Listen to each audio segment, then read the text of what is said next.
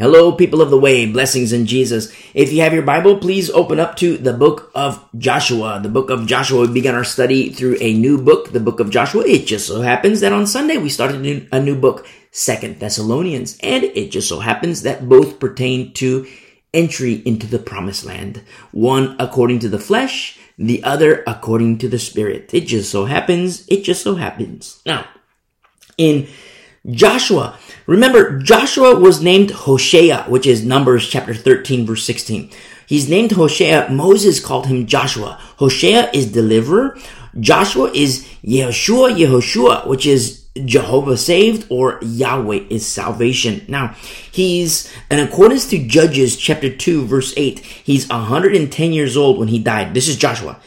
He's 110 when he died. Now, you hit the rewind button, do a little math, and you see that Joshua was born while Moses was in the wilderness tending the flock of Jethro before the burning bush when the Lord sent Moses back to Egypt. Joshua was born in Egyptian captivity. Remember, there is only two uh, um, you know every every single person of the generate the first generation that uh, of of uh, of uh, uh, Israel uh, the exodus from Egypt every single one including Moses including Aaron they died in the wilderness with the exception of two Caleb and Joshua. Joshua was born in captivity we see that in the divine orchestration and predestination, the paths of Moses and Joshua would connect and how beautifully they did connect. And praise be to the Lord because when we say predestination, remember, predestination requires obedience. You see? Predestination requires obedience. There's a topical message we have. It's called biblical predestination. Listen to our study. It's called biblical predestination. Uh, some more studies is Romans 7, 8, 9, 10, and 11. And then you'll understand more about biblical predestination. And so we begin our study here in Joshua chapter 1, verse 1. After the death of Moses, the servant of the Lord, it came to pass that the Lord spoke to Joshua, the son of Nun, Moses' assistant. Now, assistant here translates in the Hebrew as assistant, but a contributor to the ministry, in ministry, and a contributor to the ministry.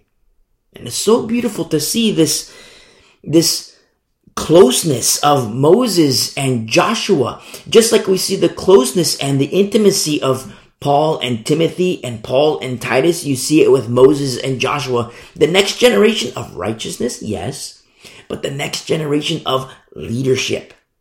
And this is what the Lord, when he speaks to, to Joshua. Now remember, the previous studies that we've had in, in, in, in the Old Testament. Remember the previous studies because we see and understand that Joshua, he's not like the average bear. He is not like the average bear. Numbers 27 verse 18, we say that God's spirit is with him. And so when the Lord speaks to Joshua in verse 1, Moses' assistant saying, Moses, my servant, is dead. Now therefore arise. Now, okay, you're up, Joshua. It's your turn. You're, you're next, the next leader. Moses, my servant, is dead. Now, therefore, arise, go over this Jordan. This is the, to enter the promised land. You and all this people to the land which I am giving to them, the children of Israel. Now, this is in accordance to promise. God's promise to Abraham, Isaac, and Jacob, whose name was changed to Israel.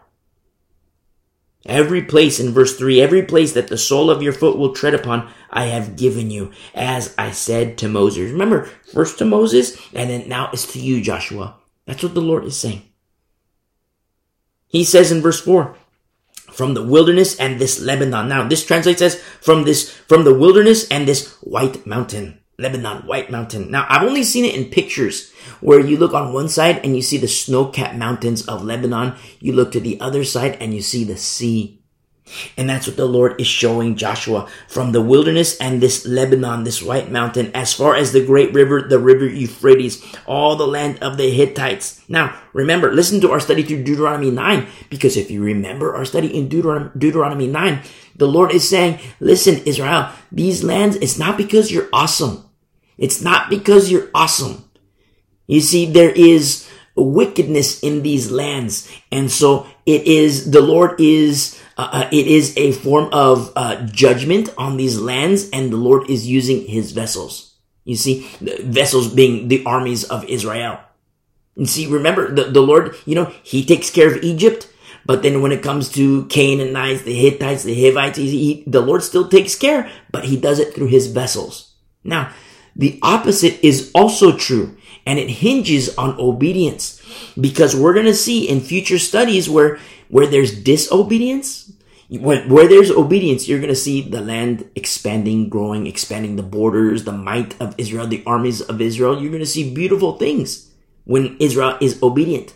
But when there's disobedience through the kings, through the priests, through the priesthood, through people, certain individuals, you're going to see Israel loses ground, loses strength, loses power, suffers loss, loses ground in these uh, uh, other peoples, other nations. They become more powerful. We're going to see these things. But because of this backdrop we have through the Torah, the, the first five books of the Bible, the five books of Moses, the Pentateuch, we're going to understand why the Lord does what he does. Remember, he's reactionary. He responds to obedience or disobedience. He responds to righteousness or wickedness. He responds to repentance. You see? Restoration through repentance. And so the Lord is showing Joshua, he says, from the wilderness and this Lebanon, or from this wilderness and this white mountain, as far as the great river, the river Euphrates, and the land of the Hittites, and the great sea, this is the Mediterranean, toward the going down of the sun shall be your territory. You see? All that land, all that span, Israel.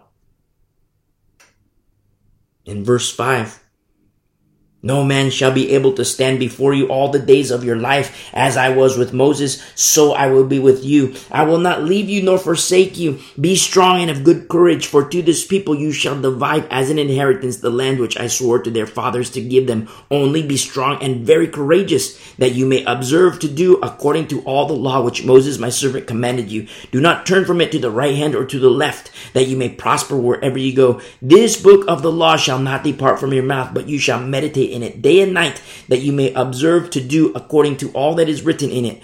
For then you will make your way prosperous, and then you will have good success. I have not, have I not commanded you? Be strong and of good courage. Do not be afraid nor be dismayed, for the Lord your God is with you wherever you go. These are very, very beautiful verses. Very, very beautiful verses. And many people love these verses, rightfully so, very powerful, very poignant, very powerful in application. But we must understand that these are words spoken to Joshua. It pains me to say this, but these are what I call magnet verses. Magnet verses where people, you know, be strong and of good courage. And you see a magnet on the refrigerator, be strong and of good courage. You see a poster on the wall, poster verses, be strong and courageous. Oh, poster. You see little, like, you know, little plaques, you know, be strong and courageous. I call these magnet verses. These are verses spoken of the Lord to Joshua. It's very important for us to understand this. Turn with me really quick to Jeremiah 29, uh, another magnet verse, popular verse, Jeremiah 29, verse 11. For I know the thoughts that I think toward you, says the Lord. Thoughts of peace and not of evil, to give you a future and a hope. You see, oh, beautiful. Lord, you have thoughts of peace towards me, not of evil, to give me a future and a hope. Oh, cool. I'm going to put this on a magnet. I'm going to put this on a poster. Have a nice poster on my wall that, you know, the Lord says that He has, He knows the thoughts that He thinks towards me and says the Lord thoughts of peace and not of evil to give me a future and a hope. Wow. I'm going to put that on a plaque over here, a plaque, a poster here, poster, magnets here, magnets there. And it pains me to even address these truths in this manner, but it must be said. It must be said. Because when we look at these verses, which, you know, I, I, I don't say it in a jovial manner, the magnet verses, it pains me to refer to them as magnet verses. But we must understand, look at verse 10, Jeremiah 29, verse 10. For thus says the Lord, after 70 years are completed at Babylon, I will visit you and perform my good word toward you and cause you to return to this place. Remember, this is Babylon. After 70 years are completed at Babylon, this isn't Jerusalem. The Lord's reference point is 70 years into the future.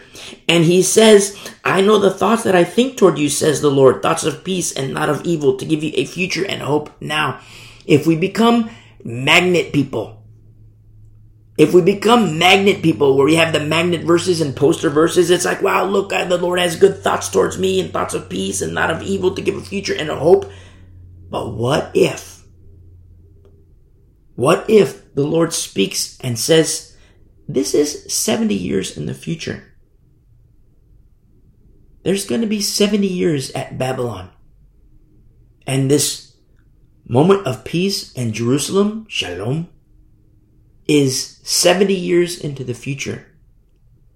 Now, who would choose obedience at that moment? Very few. Very few. Okay, Lord, I'll be patient. A week, a week tops. Two days, five days tops. I'll give you a week. I'll be extra generous. I'll give you a week. What if the Lord says, no, 70 years in the future? You know, if you're a young brother of mine, young uh, brother or sister of mine, you're 10 years old. You're 10 years old.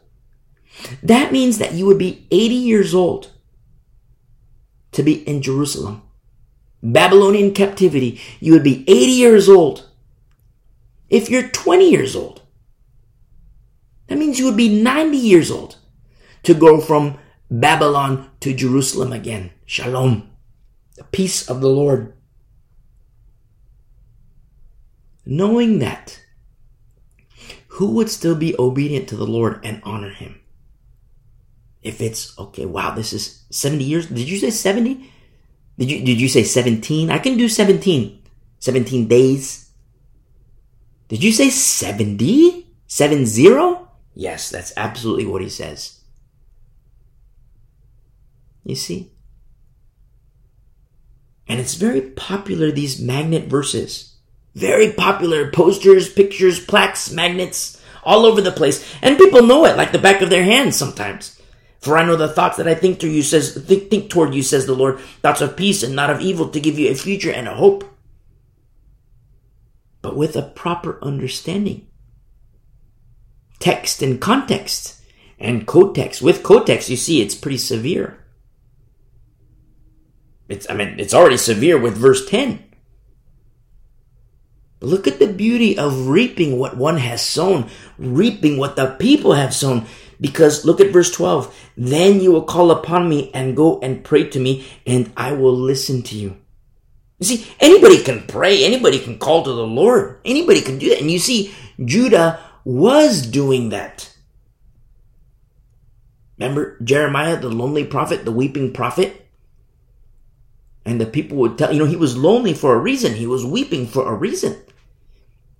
And the people would tell him, Jeremiah, you're crazy. Look, we got our priests, we got our elders, we got this, we got that, we got our prophets. But when the Lord speaks to Jeremiah in private, in their own intimacy, the Lord says to Jeremiah, Those aren't my guys. Those aren't my guys. They don't speak for me. I don't speak to them. They say, Thus saith the Lord, but that ain't me. And look, the, they, they pray, they do all these things. But in the case of Judah, in this chastisement of the Lord for 70 years, in this form of chastisement of the Lord, the restoration of Israel, the restoration of Judah in captivity, Verse 12 says, Then you will call upon me and go and pray to me, and I will listen to you. You see, intimacy is, restored. And you will seek me and find me. That's a problem with the flesh, the carnal nature. Because carnal people can pray. Carnal people can seek. But will they find the Lord? And will the Lord listen to their prayers? Remember, the Bible says, if you regard iniquity, if I regard iniquity, if, if, if I regard iniquity in my heart, the Lord will not hear. That's what the Bible says. You deal treacherously with the wife of your youth. Husbands, husbands, husbands, husbands, males, males, males. You deal treacherously with the wife of your youth. And the Bible says you can pray, you can cry, you can weep, but I won't hear. That's what the Lord says. I'm paraphrasing, but that's what he says. You can pray all you want. Pray till you're blue in the face. But as a result of disobedience, the Lord will not hear. Because of disobedience. That's the carnal nature. Carnality, it produces these blocks, these blockades. You see, like, wow, that's bad that carnality does that. Remember, that's a choice. Walking according to the flesh is a choice. Oh, but once saved, always saved. Look, I can go to the strippers, I can go to the gamblings, the, the casinos, I can go to the strippers, the prostitutes, the Buddha, the worship Mary, I can do all these things, the Ouija boards, because once saved is always saved. Who told you that? Who told you that once saved, always saved? Oh, my pastor did. Okay, get a new pastor, jump ship. He's teaching you wrong. Oh, it's not a he, it's a she. There you go. Wrong. Wrong formula. Remember, we look at the formula. Formula's gotta be right. Formula must be right. And so you look at these magnet verses. I don't like saying magnet verses, but it pains me to say it that way, but I call it like I see it. A lot of people love verse 11 here in Jeremiah 29. Love it. And it's beautiful. I love it. But don't forget, 70 years in the, the fruition of verse 11 is 70 years in the future. If you're 10, that means when you're 80. If you're 20, that means when you're 90. If you're 50, that means you're gonna die. You see? You can have, you can be like 20, no wrinkles whatsoever. But when it comes to fruition, you're going to be wrinkly everywhere. See? We must have proper perspective, text, context, and co-text. A beautiful verse, absolutely. But don't let it be a magnet. Do not let it be a mere magnet. Because we walk in truth and we walk by faith. Now let's go back to Joshua. Joshua chapter 1. These magnet verses, you know, like Verse 6, be strong and have good courage, uh, uh, be uh, strong and have good courage, uh, good courage. Verse 7, be strong and very courageous. Like, wow, I like this. I'm to put this on my wall. I'm to put this on the magnet. Be strong and courageous. Wow, I love this. And wow, look, I got this picture here, this plaque here, this saying here, be strong and courageous. And don't let it be a magnet verse. Bind it to your heart.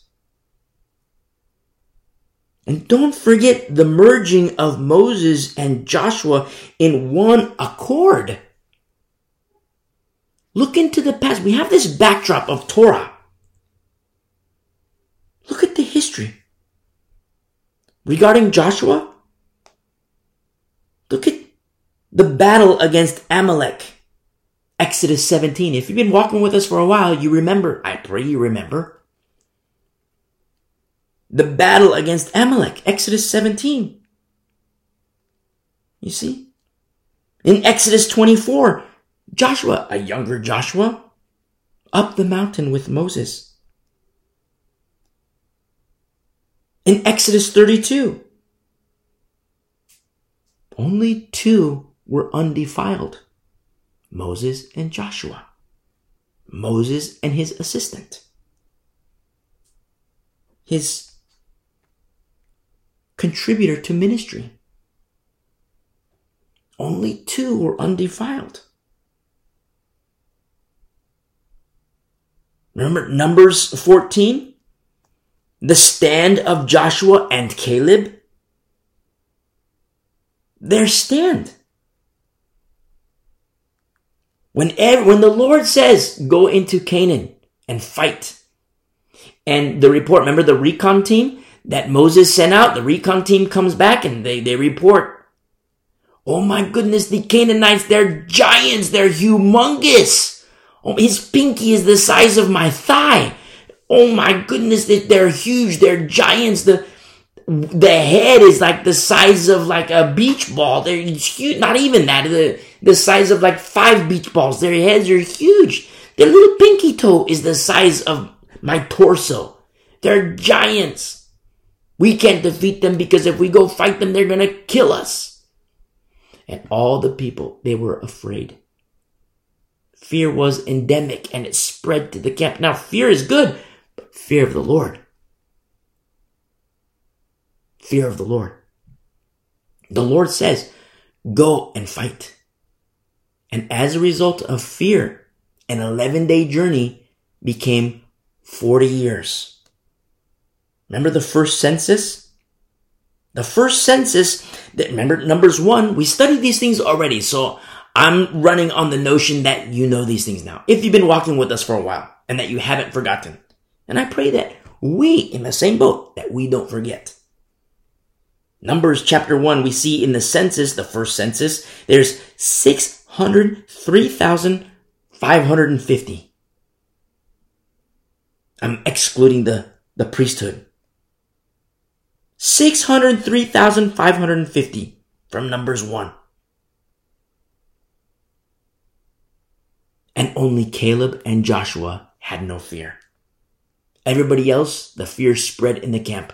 Whoa, look, our recon team, they're saying that these, they're, they're giants there. Now, because of that, because of what we see with our eyes, we're not going to go fight. We're going to be disobedient to what the Lord desires. You see?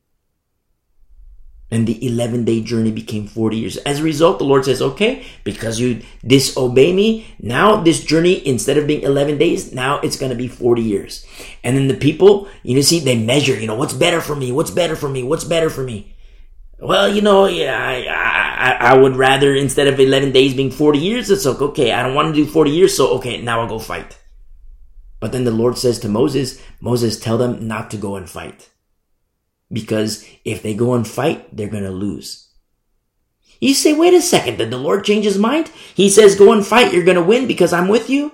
But then all of a sudden he says, don't go fight because I'm not with you.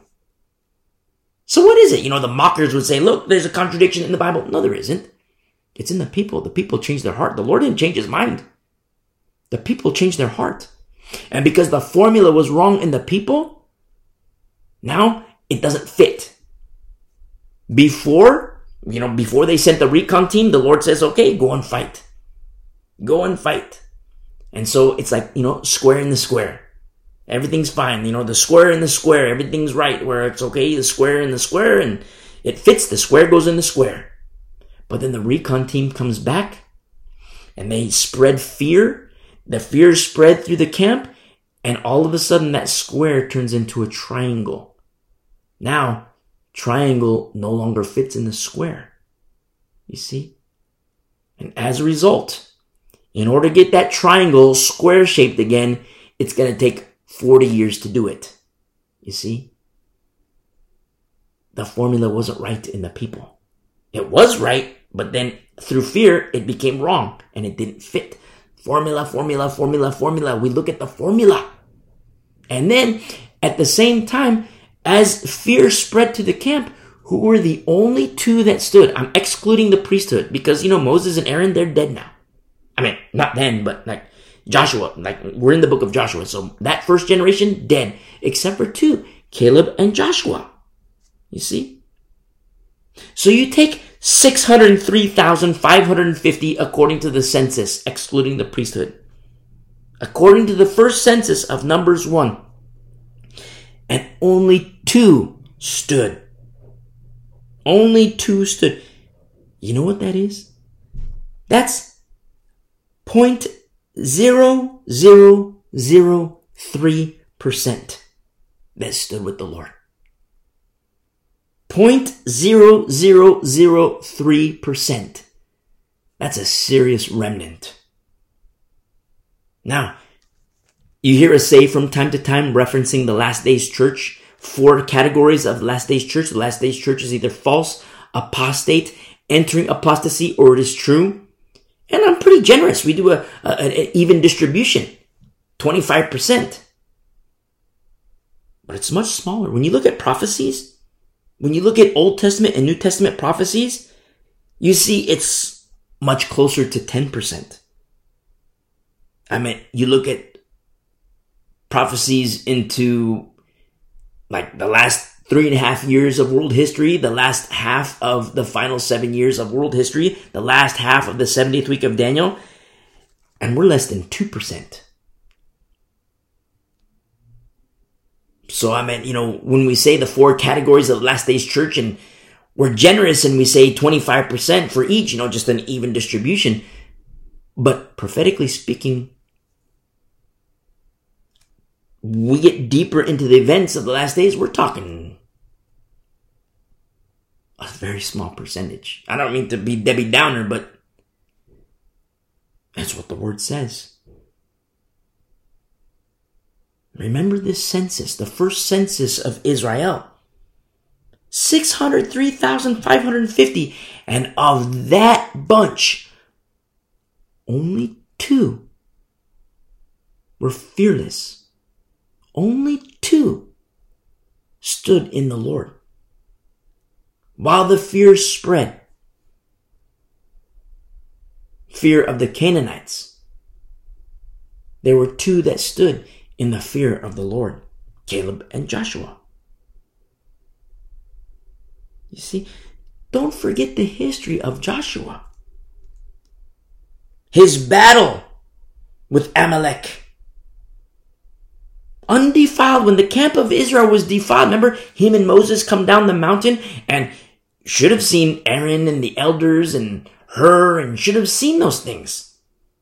Or those people should have seen them. But they come out of the, Moses comes out of the cloud, sees Joshua. They walk down, okay, where's Aaron? Where's the, where the elders? Not there. They get down further and you see all the camp of Israel defiled. Defiled. Except for two. Only two. Moses and Joshua. You see? It's very important for us to have this understanding. Why? Because when we treat these verses like mere magnets, oh, I like this verse, be strong and courageous, we forget who the Lord is speaking to. He's speaking to Joshua. And it's not to say that the Lord only speaks to Joshua. But when we look at the history of Joshua, the meat and potatoes of the life of Joshua. He made a choice. Well, while everybody was defiled, he made a choice. Not me. You see? When fear spread to the camp, he maintained his fear of the Lord. And don't forget what the Lord told Moses in Deuteronomy 31. Turn to Deuteronomy 31 really quick.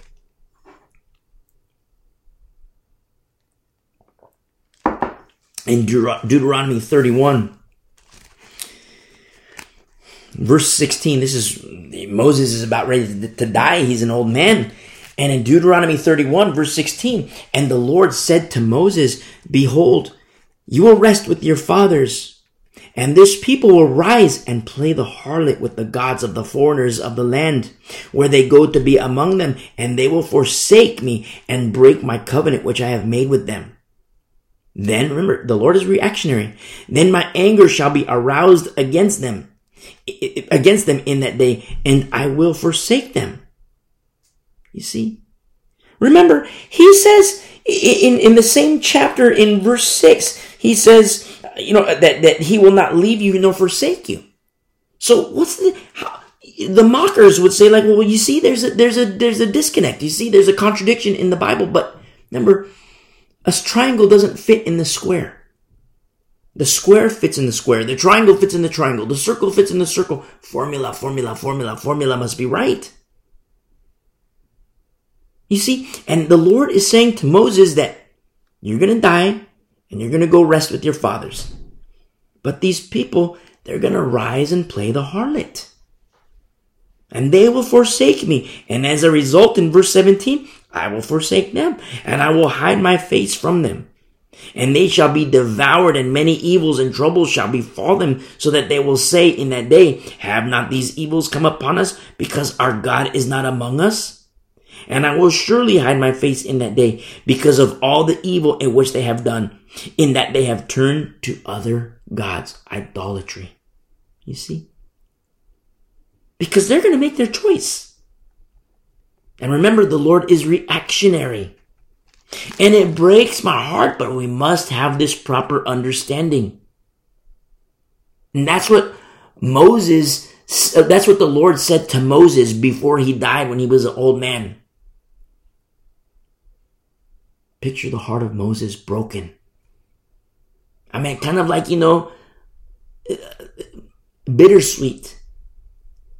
Beautiful knowing that, okay, you know, end of watch, so to speak. But then at the same time, what about the people?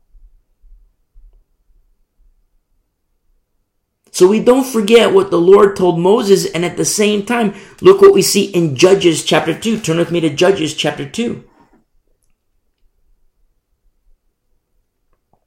In Judges chapter 2, I don't want to get ahead of ourselves here, but we have to understand. In Judges chapter 2, verse 7, so the people served the Lord, which is good. The people served the Lord. Judges chapter 2, verse 2. So the people served the Lord all the days of Joshua and all the days of the elders. Wow. Why not for all their days? Why is it all the days of Joshua? Why is it all the days of the elders? Why isn't for each individual all of their days? You see? All the days of Joshua and all the days of the elders who outlived Joshua, who had seen all the great works of the Lord which he had done for Israel. Now Joshua, the son of Nun, the servant of the Lord, died when he was 110 years old. And they buried him with within the border of his inheritance at Timnah Heres in the mountains of Ephraim on the north side of Mount Gaash. When all that generation had been gathered to their fathers, so they died. All that generation, Joshua and the elders. When all that generation had been gathered to their fathers, another generation arose after them who did not know the Lord, nor the work which he had done for Israel. You see, the parents refused to teach the next generation. They refused to teach their kids. And remember, the Lord is reactionary. So now you have a generation which doesn't know the Lord. They don't know not just the Lord, they don't know the work of his hands. Now, in response, look what happens in verse 11. Then the children of Israel did evil in the sight of the Lord and served the Baals. And they forsook the Lord God of their fathers who had brought them out of the land of Egypt and they followed other gods from among the gods of the people who were all around them. You see, they're influenced by evil instead of the good. Remember, this is a generation that doesn't know the Lord. And they bowed down to them and they provoked the Lord to anger. You see, self inflicted. Self inflicted. They forsook the Lord and served Baal and the Ashtoreth. You see, it got worse. It got worse. Not to suggest that, you know, Baal is good, but Baal and then Ashtoreth, you see, it got worse. It compounds the evil, the sin. And this is a result of the Lord, which has become forgotten. It got worse. Remember our study in Deuteronomy 28, how it's better to be cursed in the city than in Egypt? Because in the city, you can repent and boom, right back to where you need to be. But in Egypt, whoa, that's not good. It gets worse. You see, incrementally, it gets worse and worse and worse. As we look at trespass, remember the tr- trespass? You're in the middle of the narrow road, which is where we want to be, right smack dab in the middle of the narrow road. Sidestep left. That means you need to repent and sidestep right to be right smack dab in the middle. But sidestep left, sidestep left, sidestep left, sidestep left, sidestep left, sidestep left. It gets worse and worse. And it's not like, you know, it's one sidestep right because you're way off course.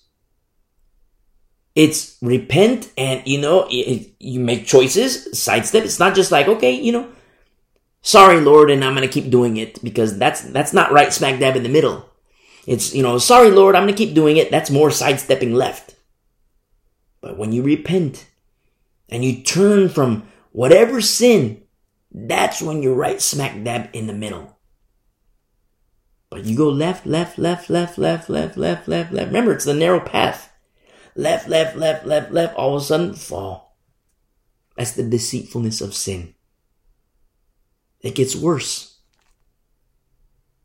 Repent, repent, repent, repent. But as it gets worse, look at verse 14.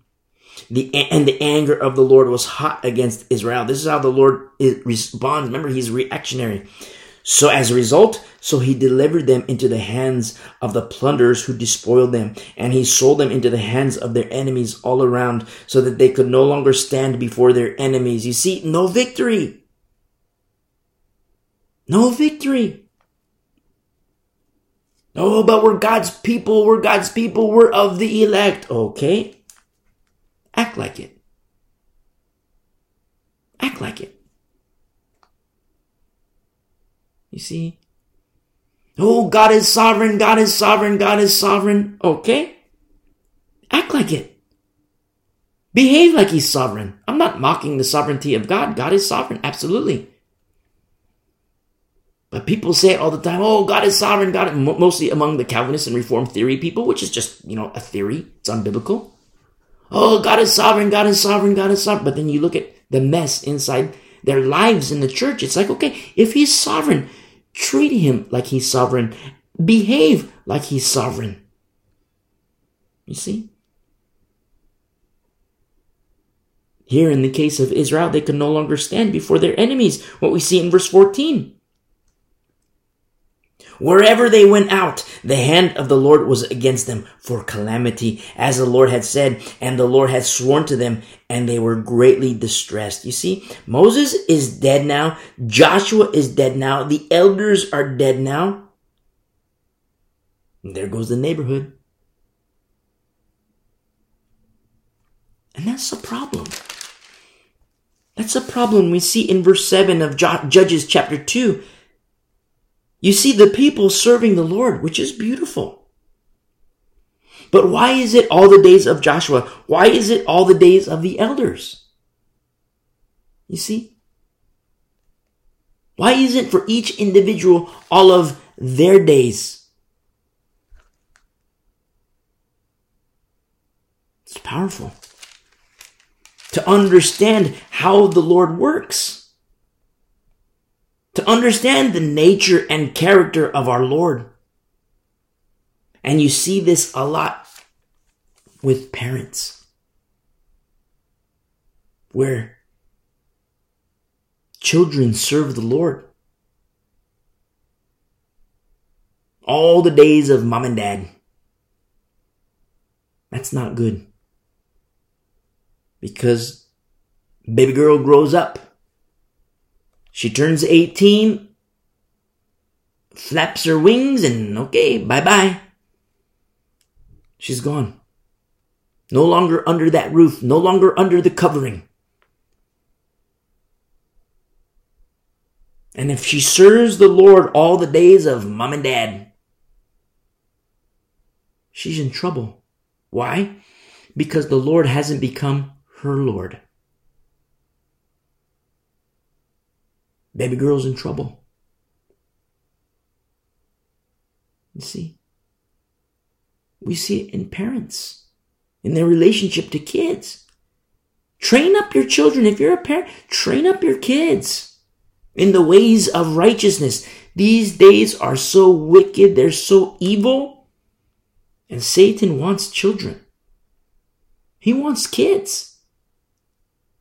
Who's going to let him? You see? Yes, mom and dad, Jesus is yours. I mean, if you, if you're abiding Christ. But Jesus must also be, belong to the kids. They have to make their, each of them, their individual choice. Because what happens when a generation forgets the Lord? You know, mom and dad can be hardcore and on fire for the Lord, you know, till they're blue in the face. I mean, that's good for them. What about the next generation? You see, you have a generation in Judges 2 that didn't know the Lord. You see? And let's go back to Joshua now. Joshua chapter 1. And in Joshua 1, you know, we, we have to understand that as Moses wasn't like the average bear, neither is Joshua. It's like, you know, when, when Paul says, I'm crucified with Christ, that's Paul saying that, that he is crucified with Christ. We read the book of Acts, we see the pouring of his heart in the letters in obedience to the Lord. And you see, wow, he is indeed crucified. When Paul says, I'm crucified with Christ, it is no longer I who live, but Christ lives in me. That's Paul saying that. It's not to say that we can't say it, but for anybody who says, I am crucified with Christ, don't lie. Because if you're crucified with Christ, that means that you're dead. That means that you've taken the old man, the old woman, and you've made him, you've made her dead. You know, have you ever talked to a brother or sister and, you know, they're sharing their testimony with you and you're just in complete and total shock? To talk with a, a, a, a an old lady and she starts to tell you that she was a prostitute? I mean, it's like, she's like a warrior for Christ. And it's like, what? You, what? That was your old life. And it's just like, oh my goodness. And she opens up and shares the guilt of her shame then. But restoration in Christ and she rejoices and you rejoice with her. And it's like, oh my goodness, I had no idea that this was you. And wow, God is so good to us. Look at what he's done in your life because for that lady, she is crucified with Christ. It is no longer she who lives, but Christ who lives in her, a warrior for Christ. But for any person to say, I'm crucified with Christ, it is no longer I who live, it's like, wait a second. You were just at the strip club, brother. Wait a second. You were just getting drunk last night. You were getting baked last night. You were cooking spoons last night. I don't see crucifixion. I don't see crucifixion because the old man, he's still kicking. And I call you brother today, but because this is a repetitive issue and you, uh, three years of, you know, arrested development and biblically speaking, I might have to separate from you. You see? It's not to say that these verses aren't for us. But the question is, are you and I together? Are we carrying our cross, the instrument of death? You see? Because the Lord is speaking. Absolutely. But he's speaking to Joshua. He's speaking to Joshua, who's not like the average bear. Remember what happens when, when Joshua dies? When the elders die? And when their end of watch comes, what happens in the camp of Israel? Idolatry, harlotry. The Lord becomes forgotten. Now, can they, at that state in Judges 2, what we just read, in that state, they can say, they, they can have the magnet verses. Oh, look, we're of God's people. Look, God knows the thoughts that he thinks towards us. And look, be strong and courageous. They can say it all they want, but does it apply to them? When they're in a state of harlotry and idolatry? The answer is no.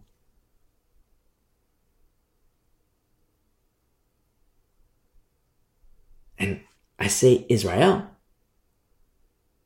but I say it unto the church. I say it unto the saints. The formula must be right in you, in me, in us. The formula must be right.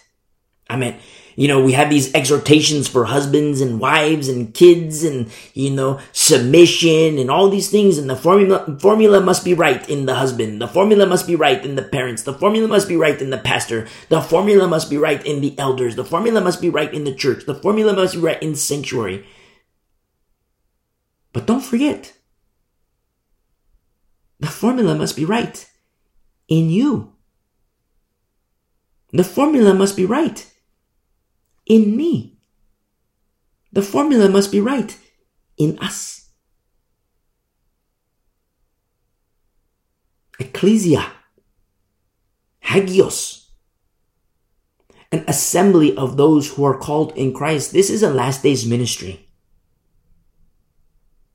Teaching the remnant. We must understand these things, these truths Don't treat these verses as mere magnets.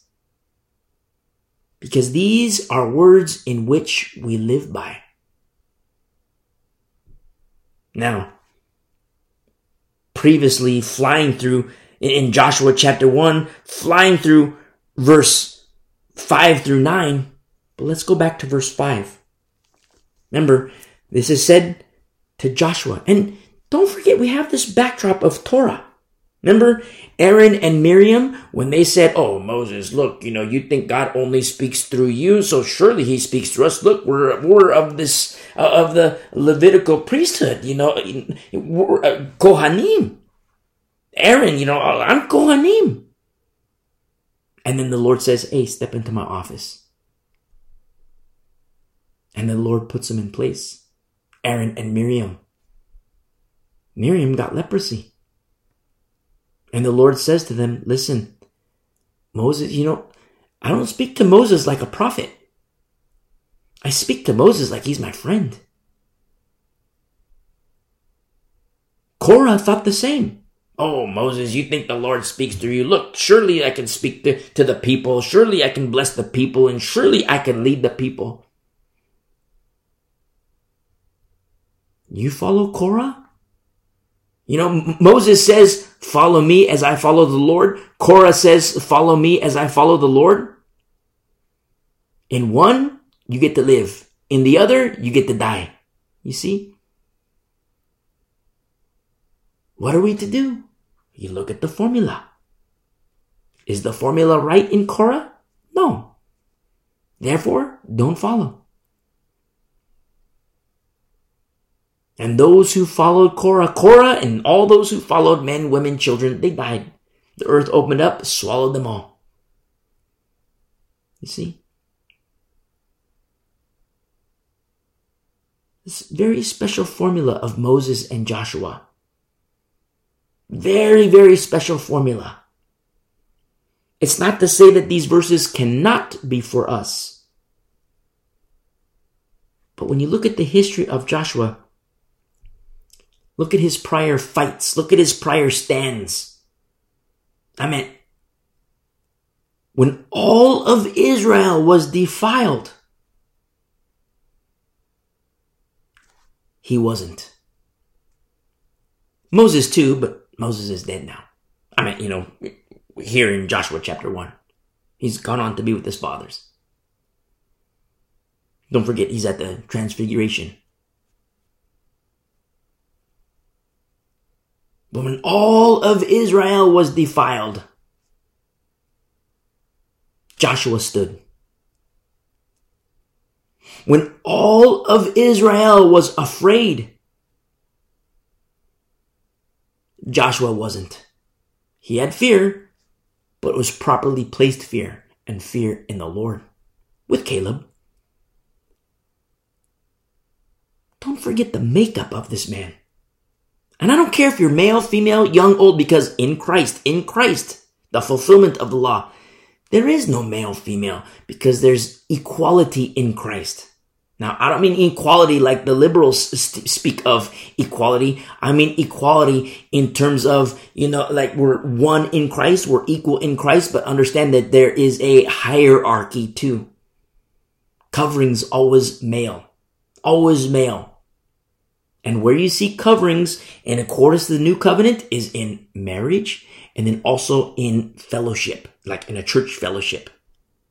Male husband, male pastor, male elder. You see? Aside from that, in that hierarchy, male, female, hey, we're equal in Christ.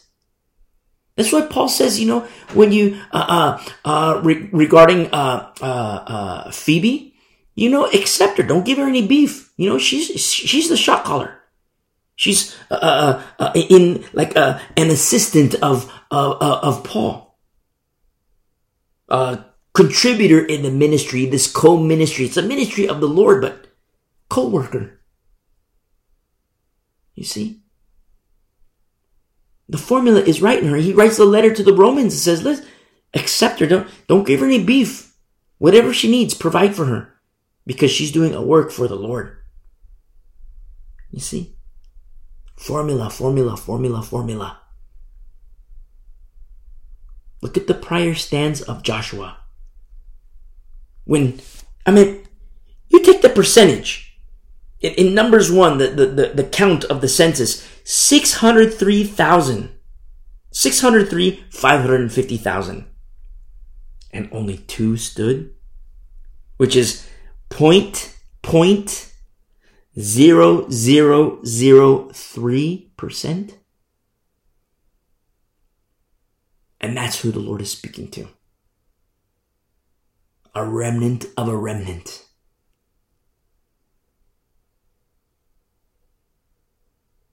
So let's look at verse 5, Joshua chapter 1, verse 5. No man shall be able to stand before you all the days of your life. Just shocking. All the days of your life. But remember, the stand of Joshua,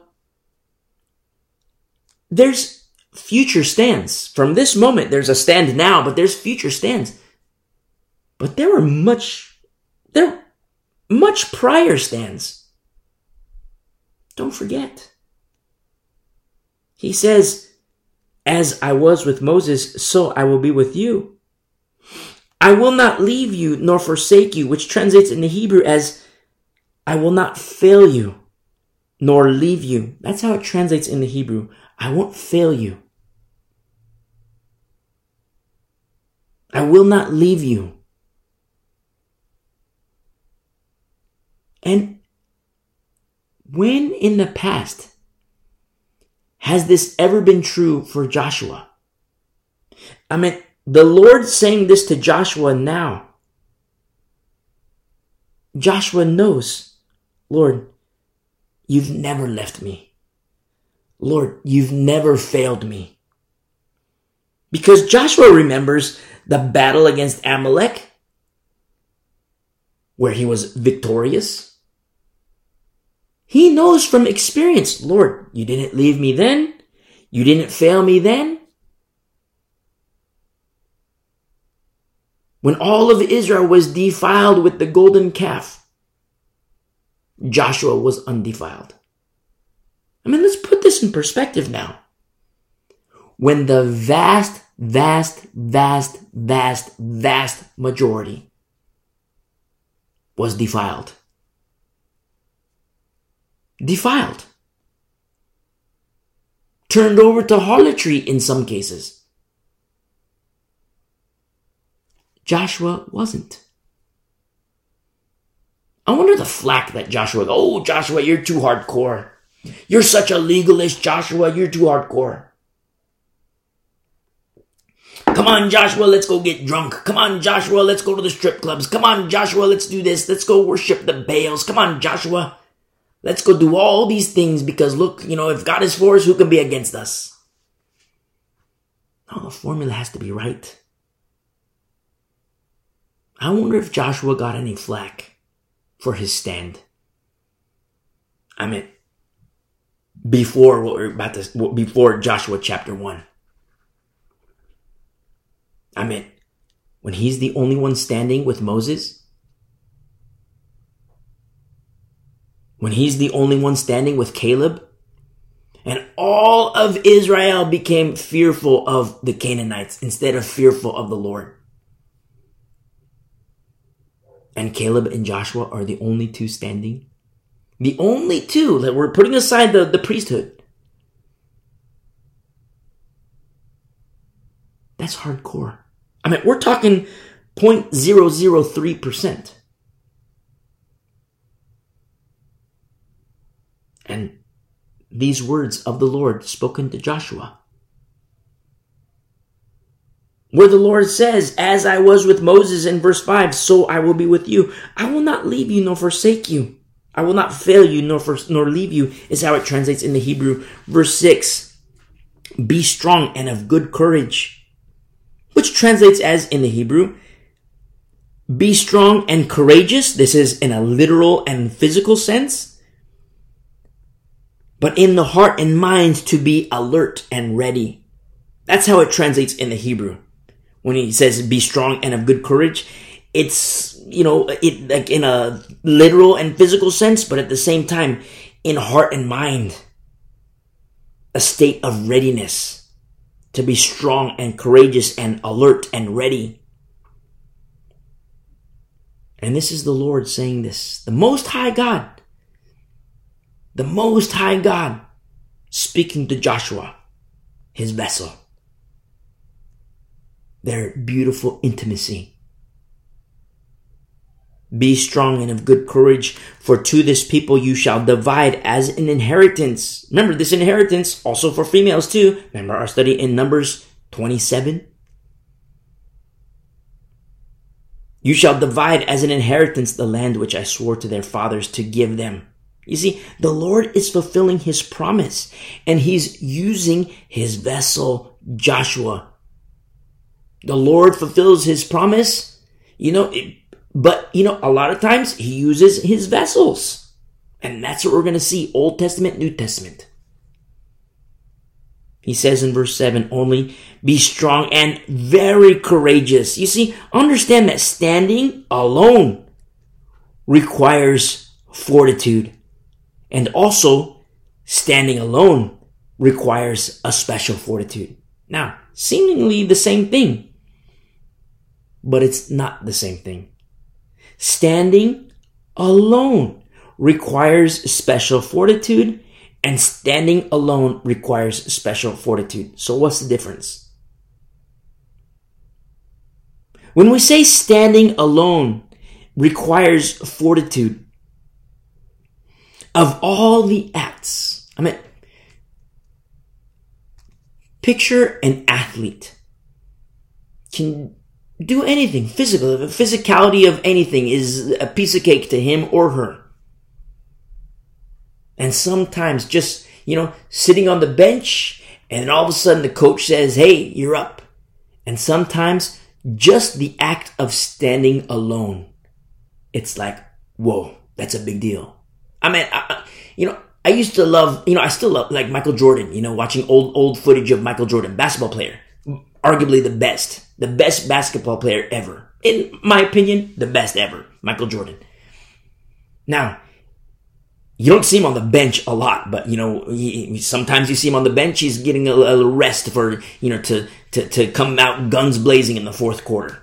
So he's sitting on the bench, and the opposing team they're like, okay, Michael Jordan's on the bench, and we gotta make a run because he's on the bench. But then all of a sudden, the coach says, "Hey, MJ,"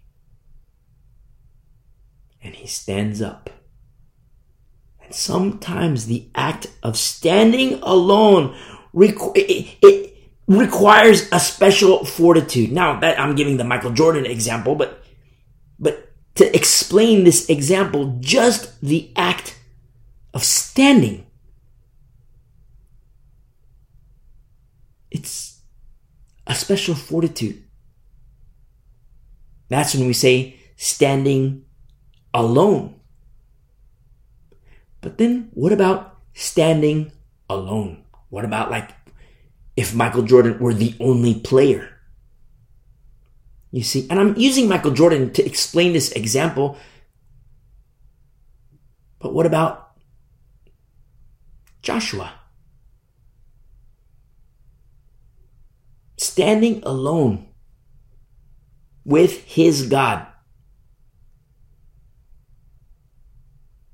but then also standing alone when everybody else was defiled.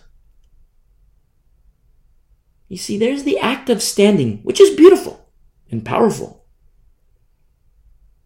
But what about when you're the only one? When everybody else chooses to defile themselves. And they call you names. Oh, you're such a legalist. You're such a legalist. It's like, what? How is this a legalist? How am I a legalist? I don't want to get drunk. I don't want to do crack.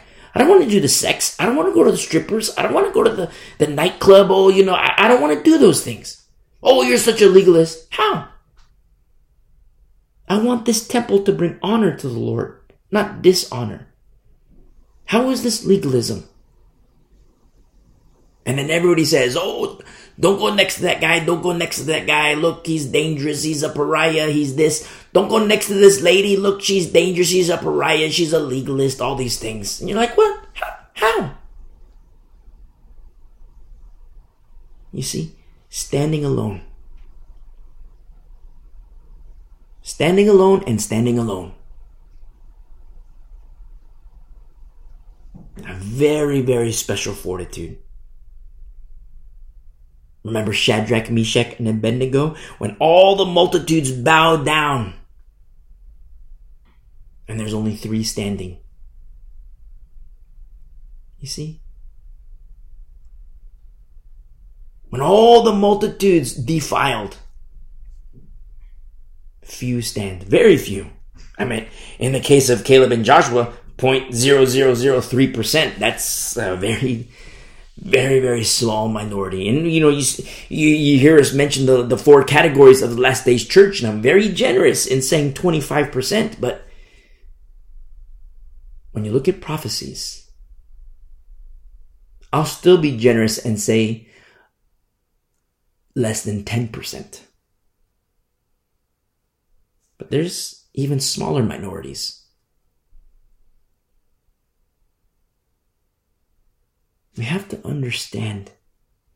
I don't mean to be abrasive in saying treating verses as magnet verses or saying, look, it's just a mere magnet. I, it pains me to come off that way and say it that way, but I have to explain and teach it that way because we must understand how the Lord works. Understanding his nature and character, how he desires holiness from a holy people. Remember Moses, you know, be holy for the Lord is holy. You say, oh, that's Old Testament. Don't forget, Peter says it too. Be holy for the Lord is holy. And then all of a sudden, it's like, where is holiness to be found? I mean, you figure, but among his people. Surely holiness is among his people. Look at the state of the church today. Look at the, look at the carnality in the church today. Do you see holiness? I mean, let's be straight up. Do you see holiness? Remember, prophetically speaking, the seven churches in uh, Revelation 2 and 3, the seven churches, there are only two where the Lord says there's no need to repent. Why? Because they've already repented and they're obedient to the Lord. The majority, the five other churches, he says, repent, repent, repent, repent, repent. You see? And so in continuation in verse 7 says, only be strong and very courageous that you may observe to do according to all the law which Moses my servant commanded you. I love this so much. It's not the legacy of Moses. Moses is a servant. It's the legacy of the Lord. Not just for Joshua, but for the people. Remember the blood. And how many times, remember when we were in Exodus? A lot of blood, a lot of blood, a lot of animals, a lot of animals. Remember Moses says, you know, let my, let my, thus saith the Lord, let my people go. All of us are, are, everybody, the people, the animals. He says, we need the animals. We don't even know what we need them for, but we need the animals. The Lord says, take the animals. Unbeknownst to Moses at the time, they would need blood. Why? A lot of sin. Life is in the blood, and it's a transfer of sin. Life for life. Remember, the wages of sin is death. The wages of sin is death. And so blood is required. Life is in the blood. And there's the transfer. Okay. Now the sin through the, through the, the blood, a transfer of this debt. Sometimes you talk to non-believers, the mockers, like, oh, why is there sacrifice here, sacrifice there? Well, old covenant, sacrifice, because it's a shadow of the things to come. The shadow of Jesus Christ, the blood of the Lamb, the Lamb of God, Son of God, Son of David, Son of Man. You see? This law of Moses, it's for the people, it's for the camp of Israel and all who believe, it's even the Gentiles, except that for the Gentiles, they have to deny their gods and align themselves to the God of Abraham, Isaac, and Jacob. Same thing with Israel. They have to be in alignment to the God of Abraham, Isaac, and Jacob because if they start worshiping the Baals, no, formula doesn't work. The formula is wrong. Same thing applies to you and me the formula's got to be right. Then you have people say, Oh, I believe in the finished work of the cross. I believe in the finished work of the cross. And once saved, always saved. Therefore, I can do this, that, that, that, and the finished work of the cross. Listen, God's not done. God is the author and finisher of our faith. There is the finished work of the cross. Yes. But to assume that God is done? No. He's still doing a work inside of you and me. Our hearts need to be jello, the circumcision. If hearts go from jello to stone, not good. Not good. Hearts need to be jello and stay jello. The biblical formula is once saved, stay saved. And so we see in verse 7 that you may observe to do according to all the law which Moses, my servant, commanded you. Do not turn from it to the right hand or to the left, that you may prosper wherever you go. And people have an idea of prosperity having to do with money and riches. But biblically speaking, money has, or prosperity, prospering has nothing to do with money.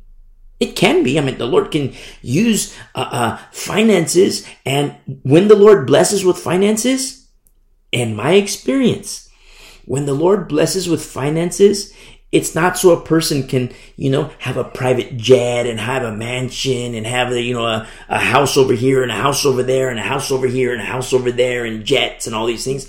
It's for the work of the ministry so that a person can bankroll churches, so that a person can bankroll the persecuted church, churches today which are suffering. I mean, like, you know, you see uh, these famines spreading across the globe, and it's going to be worse. I teach from America, and much of Western culture is somewhat shielded from certain things somewhat. You know, the, the, the, the, famines that are spreading across the globe are going to hit very hard. I mean, if you've been walking with, with us for a while, you may remember like prior exhortations to attempt, if you have the means, to live off 30% of your income? You know, it wasn't just said willy nilly. It was said for a reason.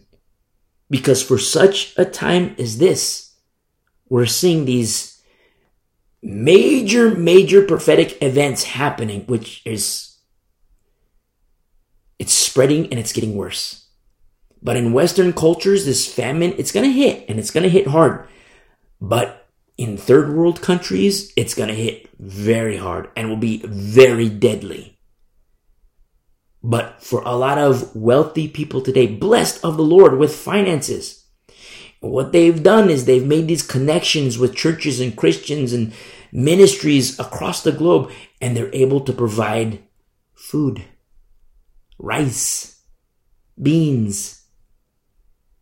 And this famine, it's spreading across the globe, but yet the saints, the body caring for the body, you see?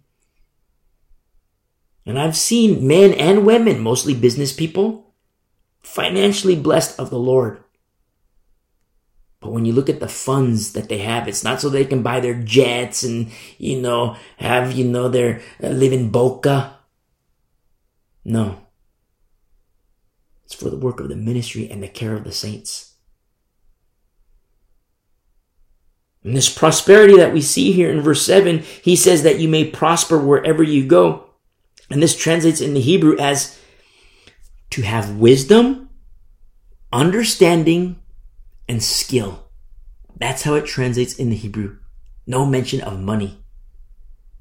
The prosperity gospel, the money preachers of today, they're servants of Satan.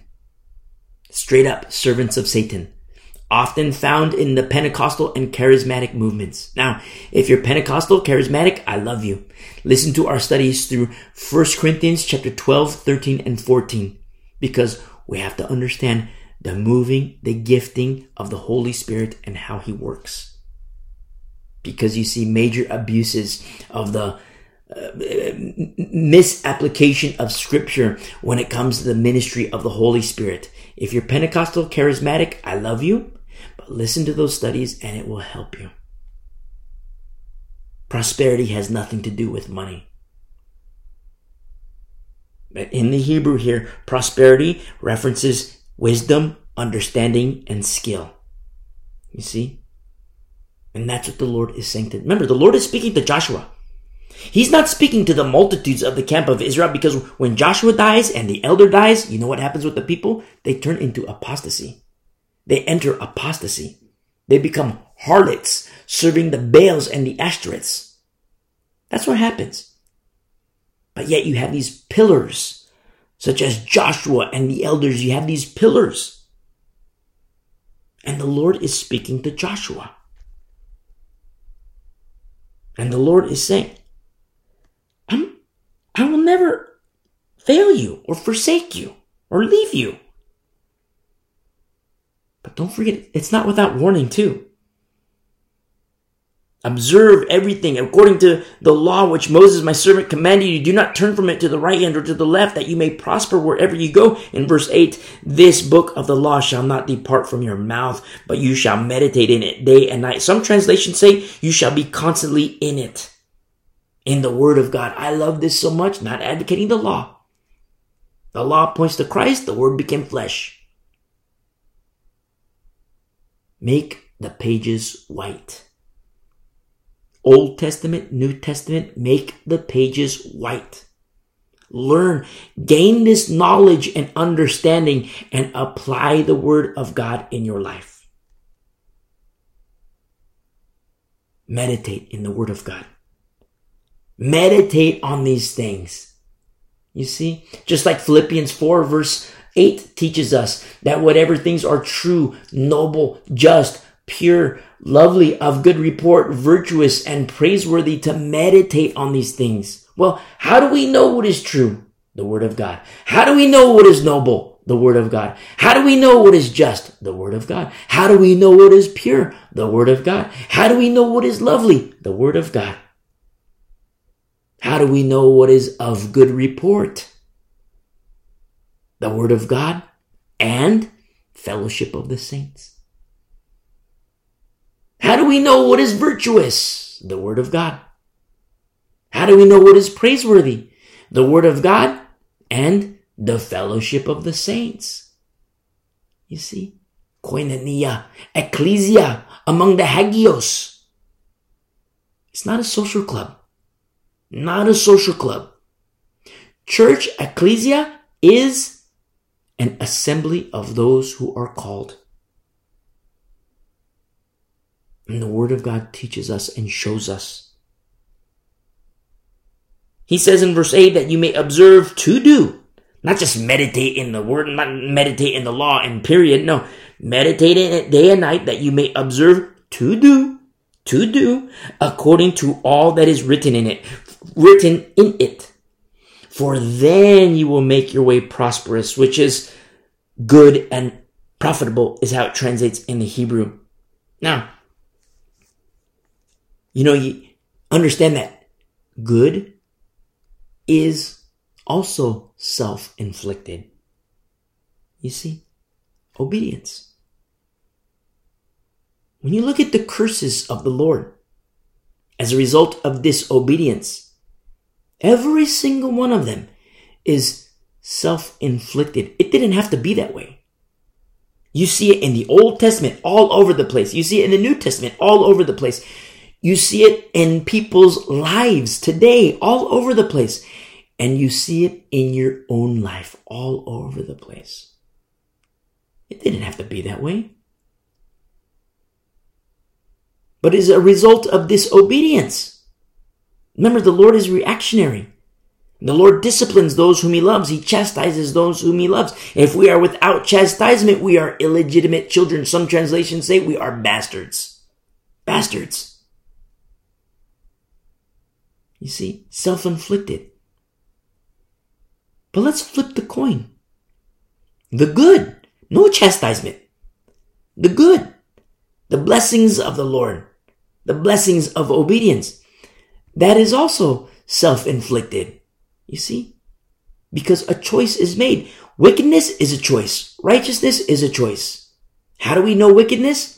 The Word of God the examples. We learn from the, the mistakes of other people. We learn in fellowship the mistakes of other brothers and sisters when they say, listen, don't do that, don't do this, don't do this because I did that and it didn't turn out well. You see? And we learn also from the Word of God holiness. You learn wickedness people, they make their choice and you see, wow, that's wicked. And then you see how the Lord responds. In the word and, you know, and people around us. But in the word, we also see like, wow, look at, look at Joshua. Look at how the Lord is speaking to Joshua in this very, very beautiful intimacy. Don't treat these verses as a mere magnet. Remember the stands, plural, the stands of Joshua when defilement was spreading. Not with him. When defilement was the norm. Not with him. You see? And look at how the Lord is speaking to him. You see, when we treat verses like magnets, oh, I like this, be strong and have good courage. And we fail to account for the makeup of the man. And also the makeup of the woman. In the case of Hannah, Chloe, Priscilla, Aquila, Lydia. Beautiful people, male, female, young, old. Remember Samuel? Young guy, young kid. I mean, from baby. Beautiful. Beautiful, beautiful, beautiful. It just, you know, when I read my Bible, it's like, it makes me, It made me, it makes me look forward to a lot of things. A lot of things, which, you know, I don't like to be overly open about because it's not widely accepted, nor is it understood. But I hope and pray that as we study the Word of God together, that together we can understand these things. Because perilous times aren't coming. Perilous times are already here. And it's going to get worse and worse and worse and worse. But for Joshua, the Lord is, has in this intimacy. In verse 8, when he says that, that you may observe to do according to all that is written in it, for then you will make your way prosperous and then you will have good success. Good success is the same word that we see in verse 7 for prosper, which is to have wisdom, understanding, and skill. You see? Wisdom, understanding, and skill. And I tell you the truth, with an abundance of pain. This is lacking in the church today. Especially among pastors, especially among shepherds who treat church as a social club. You see? In verse 9, have I not commanded you? Be strong and of good courage. Yet again, how many times does the Lord say, you know, be strong and courageous? He says it many times. And I love it. I love it. The Lord saying to Joshua, be strong and courageous, be strong and of good courage. Do not be afraid, he says, nor be dismayed or discouraged, for the Lord your God is with you wherever you go. You see, intimacy. But this intimacy that we see here in chapter 1 of Joshua, it's nothing new. There was already intimacy many, many, many years ago. Already intimacy. But this intimacy with the Lord got deeper and deeper and deeper and deeper and deeper. Now we see, wow, look how the Lord is speaking to Joshua. Look how the Lord spoke to Jeremiah. Look how the Lord spoke to Ezekiel. Look how the Lord spoke. Oh, it's not really captured how the Lord spoke to Chloe. But you see in her separation from the mainstream, you can see her beauty. The beauty of Hannah. The beauty of Esther the beauty of Ruth. Male, female, young, old, I don't care. But that our intimacy with the Lord can get deeper and deeper and deeper and deeper. Now we get into verse 10. So, Joshua receives his call to action, so to speak. Now we see verse 10. Then Joshua commanded the officers of the people, saying, pass through the camp and command the people, saying, Prepare provisions for yourselves. For within three days, three days, three days, I love it, you will cross over this Jordan. Now, we might study this a little deeper in the future. Prepare provisions for yourselves, for within three days you will cross over this Jordan to go in to possess the land which the Lord your God is giving you to possess. And to the Reubenites, the Gadites, the Gadites, and half the tribe of Manasseh, Joshua spoke. Now, remember Numbers 20, uh, 32? In Numbers 32, these are the tribes that wanted a certain land and which was permissible. But remember, Moses says to them, this isn't a way to get out of the fight. You still gotta fight. So you come with the camp, all of us, we're gonna go fight. And when we're done fighting, and you know, then you can go and inhabit these lands. But this isn't a way to get out of the fight. Remember, that's our study from Numbers 32. Now, Joshua, he says, Hey, remember, Remember what Moses says. And now we see in verse 12 that to the Reubenites, the Gadites, the, the, and half the tribe of Manasseh, Joshua spoke, saying, Remember the word which Moses, the servant of the Lord, commanded you, saying, The Lord your God is giving you rest and is giving you this land. Your wives, your little ones, and your livestock shall remain in the land which Moses gave you on this side of the Jordan, but you shall pass before your brethren armed. All your mighty men of valor and help them. You see, this isn't a tricky way to get out of the fight. This isn't a means to get out of the fight. No, you're going to engage in warfare. You're going to engage in the fight. I mean, carnally speaking, if you're in a warrior class and you try to get out of the fight, that's dangerous. Don't do that. That's very dangerous. It is, uh, harmful, very, very harmful to do that. That's according to the flesh. But same thing for you and me. But the weapons of our warfare are not carnal. The fight is coming to us. We're living in a time where you can't avoid the fight. The fight is coming to us. I meant point blank too. It's coming to us. To have this mindset of, look, oh, I, I, I gotta avoid the fight. I gotta avoid. You can't avoid it. You cannot avoid the, fight. and I'm not speaking carnally. It's not to say like, you know, uh, uh, you know, Satanists are coming to your door, so kill them, you know. No, n- nothing like that. That is unbiblical. But we fight according to the Spirit. Remember the demon possessed guy? Jesus, I know, Paul, I know, but who in the world are you? And they lost the fight. You look in the church today, I see people claim victory, but I don't see victory. People who name and claim victory,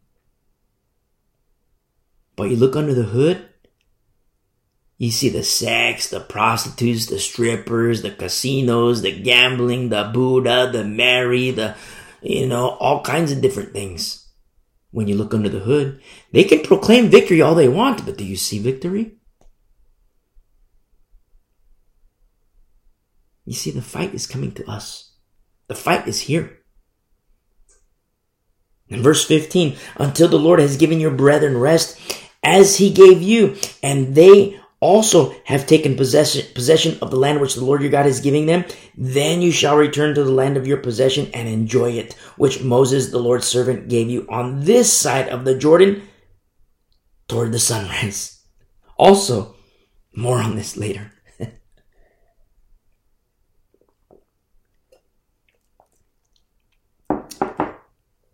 To those who have ears. In verse 16, so they answered Joshua saying, all that you command us, we will do. And wherever you send us, we will go. Now,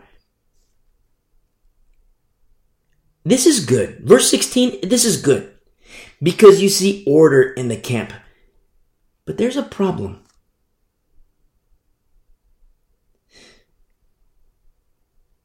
When the Lord doesn't become yours, when Jesus doesn't become personal. You see, and as mentioned earlier, this is seen a lot with parents and kids, where kids are obedient to the parents, which is a good thing. I'm not saying that that's a bad thing in any way, shape, or form. Kids obedient to parents, a good thing. Good thing. But to my young brothers and sisters in Christ who are presently children. You might be 8 years old, 10 years old, 12, 15, I don't know. But when Jesus doesn't become yours, and you his, that's a big problem. You, my beautiful brother, you, my beautiful sister, have a choice to make. You might be 12 years old. And you believe in Jesus because mom and dad say so. Now, it's true, mom and dad say so. Somebody says so. I mean, if that's you. But Jesus might not be personal to you. where Jesus belongs to mom and dad, but Jesus isn't yours. Jesus is their God, but not your God. Understand, you have a choice to make. It's a, it's a big decision. And you say, oh, wait a second, I can't wait till when I'm 18 years old, I'm going to leave the house and I'm going to go here, I'm going to do this, I'm going to try this, I'm going to dabble in this, I'm going to dabble in that and see and taste. You might have parents that have tasted of those things. But let me tell you something from experience. I have tasted of those things. Wherever your mind is going, I have tasted of those things. And I tell you the truth and I tell you from experience. I have tasted the Lord and the Lord is good. Don't bother with those other things. They're meaningless. They'll also lead you to hell. Oh, but I want to try the sex. I want to try the drugs. I want to try the alcohol. Don't bother. It's a dead end.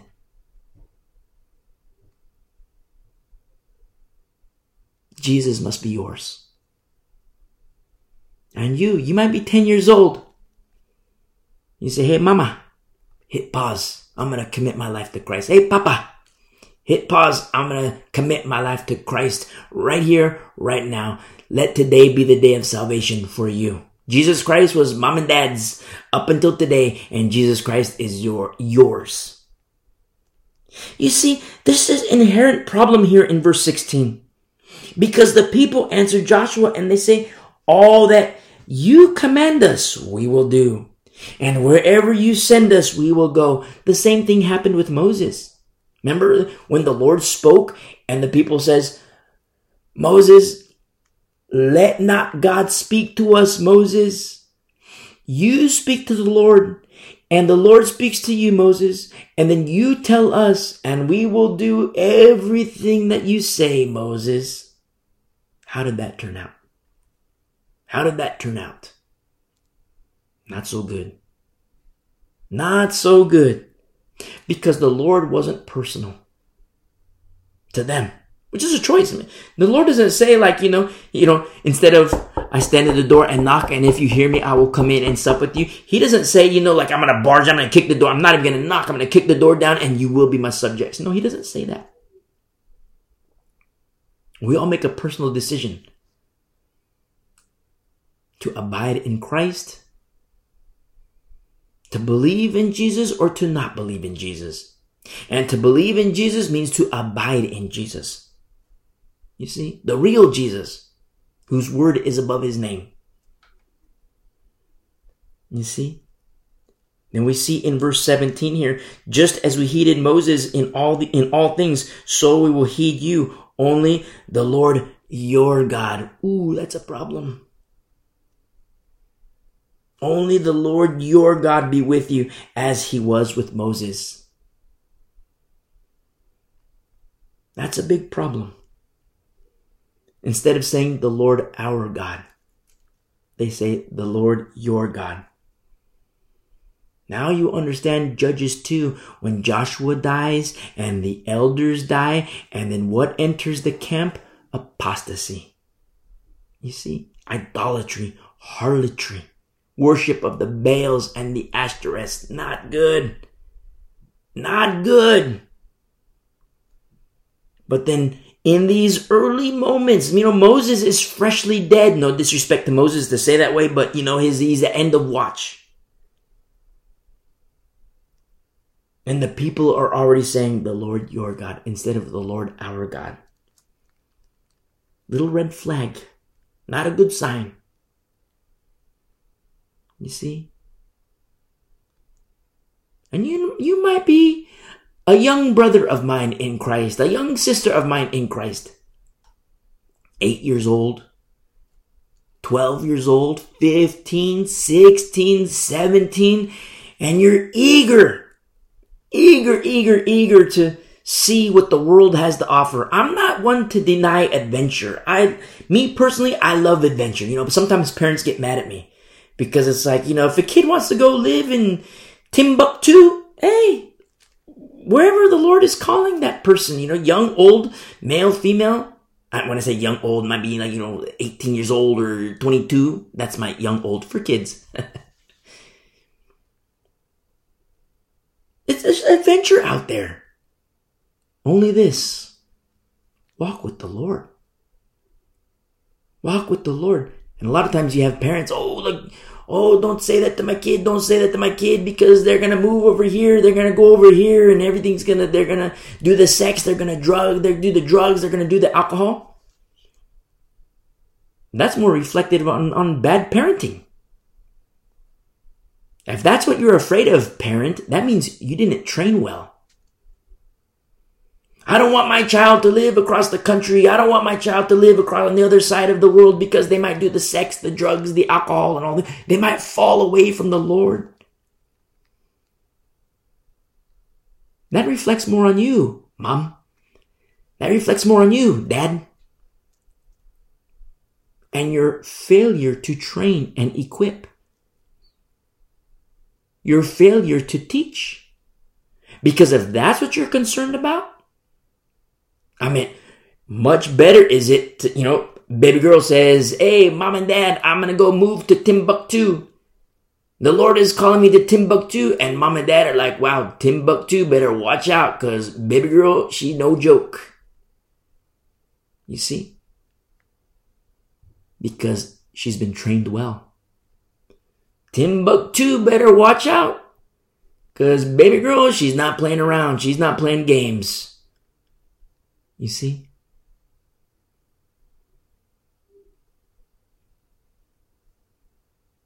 You see the red flags here in the camp of Israel. And I see this a lot in children. Having conversations with children. You see? A 12 year old girl who's very proud and say, you're adamant, you know, this is how I feel about this, and I know I'm gonna get grounded for it, but I don't care. I'm so convicted in this. Mom and dad, they're not gonna like it. I'll be grounded for a month, but I am convicted in this, and I'm gonna do it. But then to come alongside a 12 year old girl, 13, 14 year old girl, and analyze the heart using the word of God Look at this person who had that same mentality, that same idea that you have, my beautiful young sister. 13, 14 year old girl who's adamant about how she feels about this and that and this and that and mom and dad aren't going to like it, but she says, I don't care. I know I'm going to be grounded for the rest of my life, but I don't care. I'm going to do it. Okay. I see that you're pretty adamant about this sister. Oh yeah, I'm super adamant about that. Okay, okay. But it reminds me of this person. Look, let's open up our Bibles. Look, this person was also very adamant. And then turn the page over here. Look at what the Lord did in response. Analyzing the heart. To take a 13 year old girl and say, listen, let's forget the parents for a moment. You know, your parents, I love them. Mom and dad, I love them. But let's forget the parents. I'm talking to you. This notion that you have in your heart, it's understandable. But is it right? And forget mom and dad they might have their own motives you know they don't they don't want you to do something because you know they want to save face you know. They don't want to do something because they don't want to be like you know uh, laughed at in a church. They don't want to be you know the butt of the jokes of in, in a church. Let's but let's forget them. Forget mom and dad. I love them but let's forget them Because this mindset, it is not pleasing to the Lord. And this is why. Because his word says this. Look at the example of this person who had the same exact desire and was gonna like well, no matter what, no matter what opposition is, like, I am going to do this. I'm going to be grounded for the rest of my life, but I am going to do this. Okay. I get it. I understand. But when we scratch out the parents, they're gone. They're out of the picture for now. And let's replace them with the Lord. Jesus Christ. You see? Now it's a different ball game. Now it might be a pride issue with mom and dad. You like, you know, butt heads with them, you know, like, like, uh, two rams or three rams, you know, you butt heads with mom, you butt heads with dad, and it's like a pride thing, and it's like, okay, I get that. When you do that with Jesus, it's a different ball game. And then you know, look at the desire of this guy, look at the desire of this gal, and look at what the Lord did. And then look at the aftermath, the fruit of it, the rotten fruit of it. Look at how the Lord responded. And, you know, it's not like, you know, death and hellfire damnation. It could be. But understand the nature of the Lord, He's long suffering, not willing that any should perish. Now, understanding that, I don't want to be the cause of his suffering. I don't want you to be the cause of his suffering.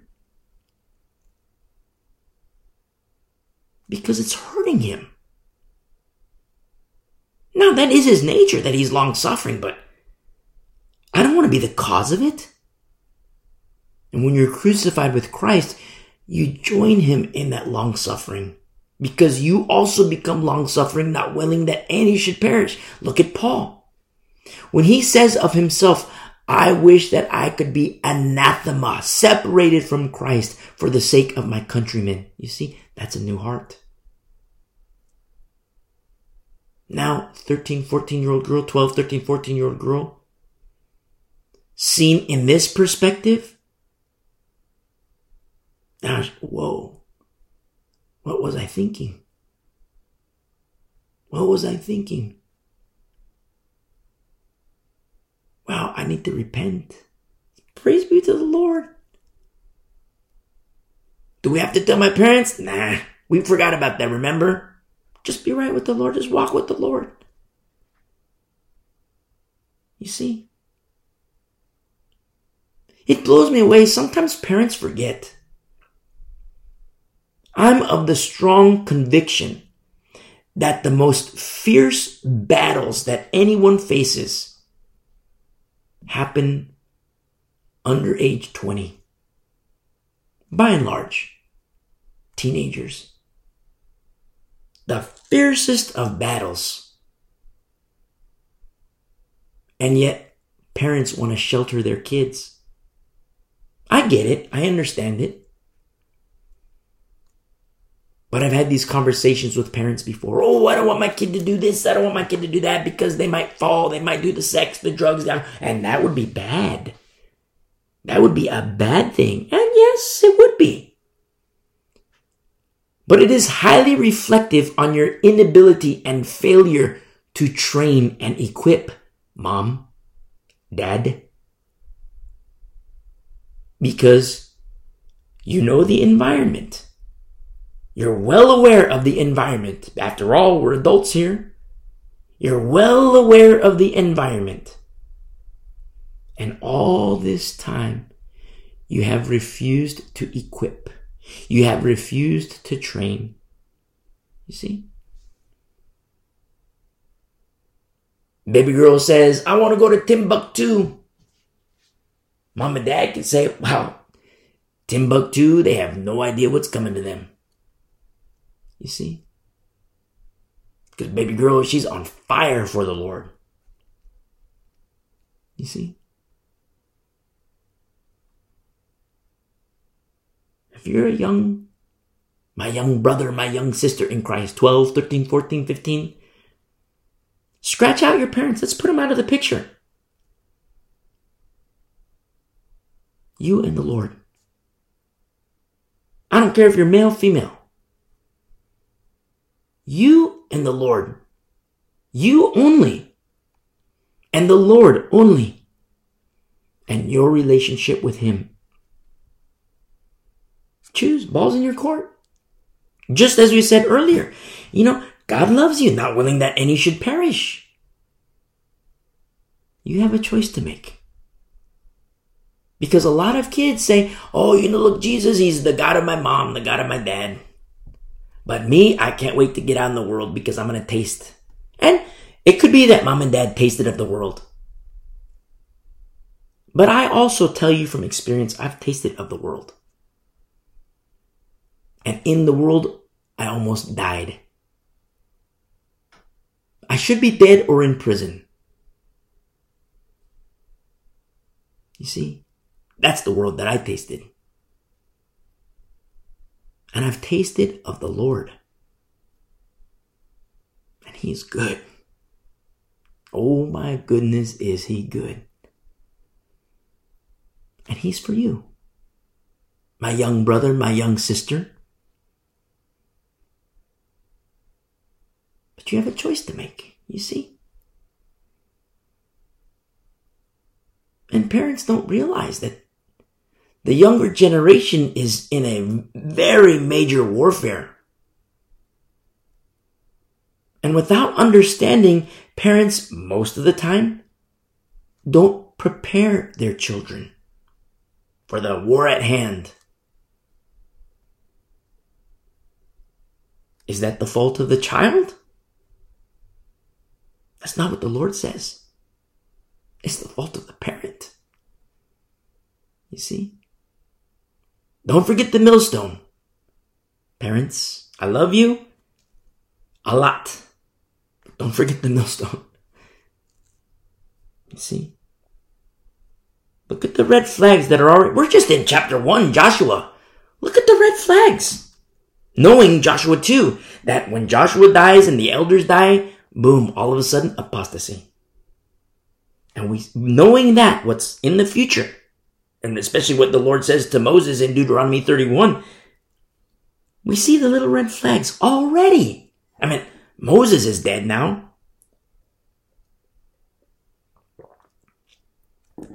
And we already see the red flags starting to show.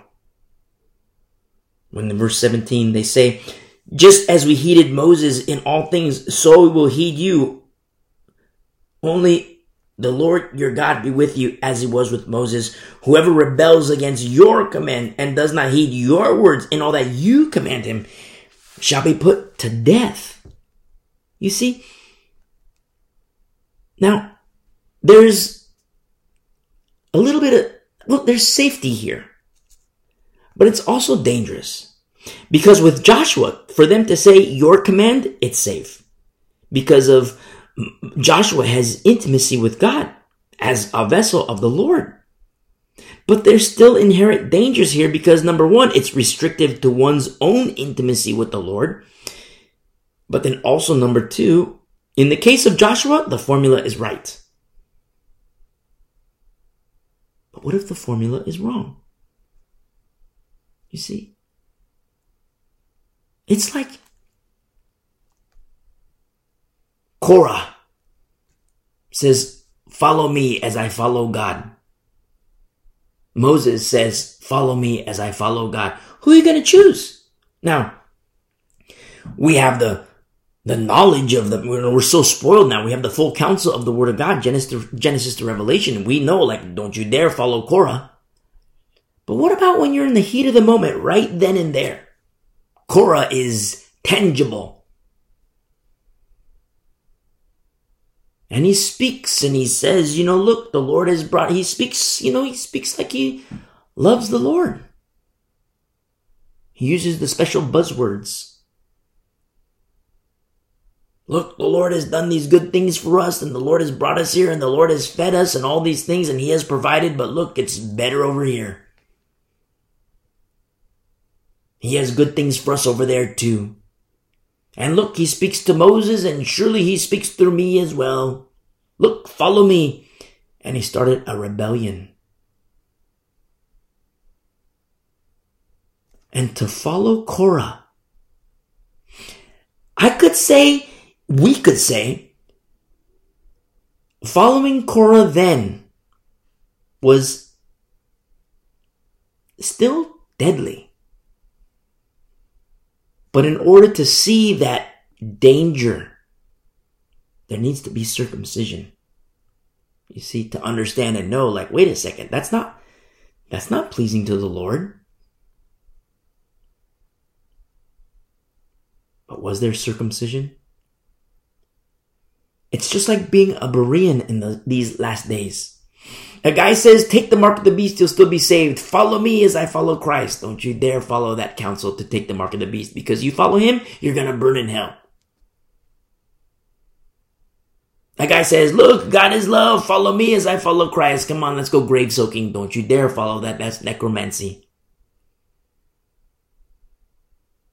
But to be a Berean and understand and to be of the circumcision,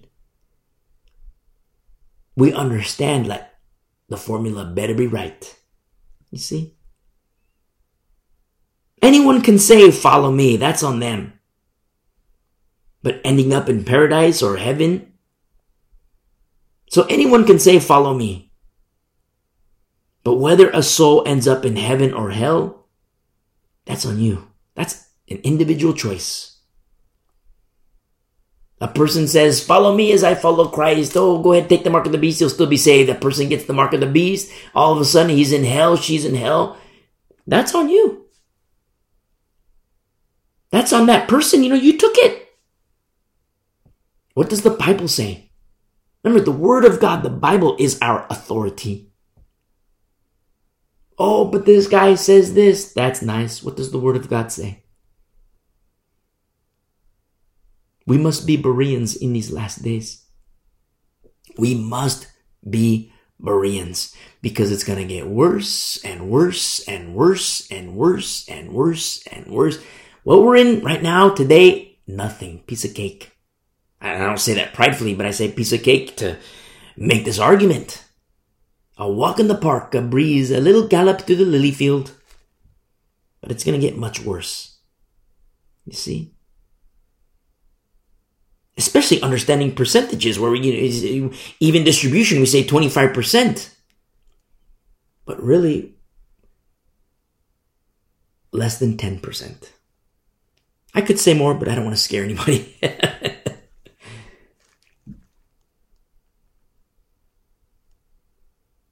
In closing, we see this in verse 18 only be strong and of good courage. I love this. You know, it's good to acknowledge, you know, oh, this is the people speaking to Joshua, only be strong and of good courage, which is good to acknowledge. But much better is it for every single person to acknowledge this truth in their heart. Each and every person, every single man, woman, child, I don't care, young, old, it doesn't matter. Not magnet verses.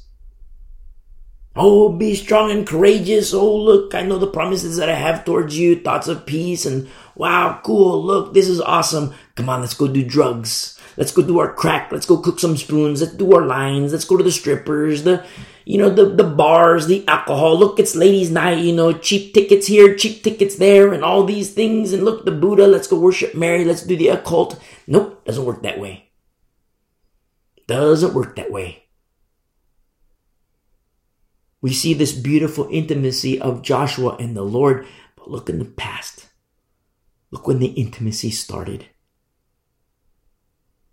Let our intimacy, mine and yours together unto the Lord, get deeper and deeper and deeper and deeper in these last days. To the beautiful people of the way, a remnant of the last days, God bless you. I love you.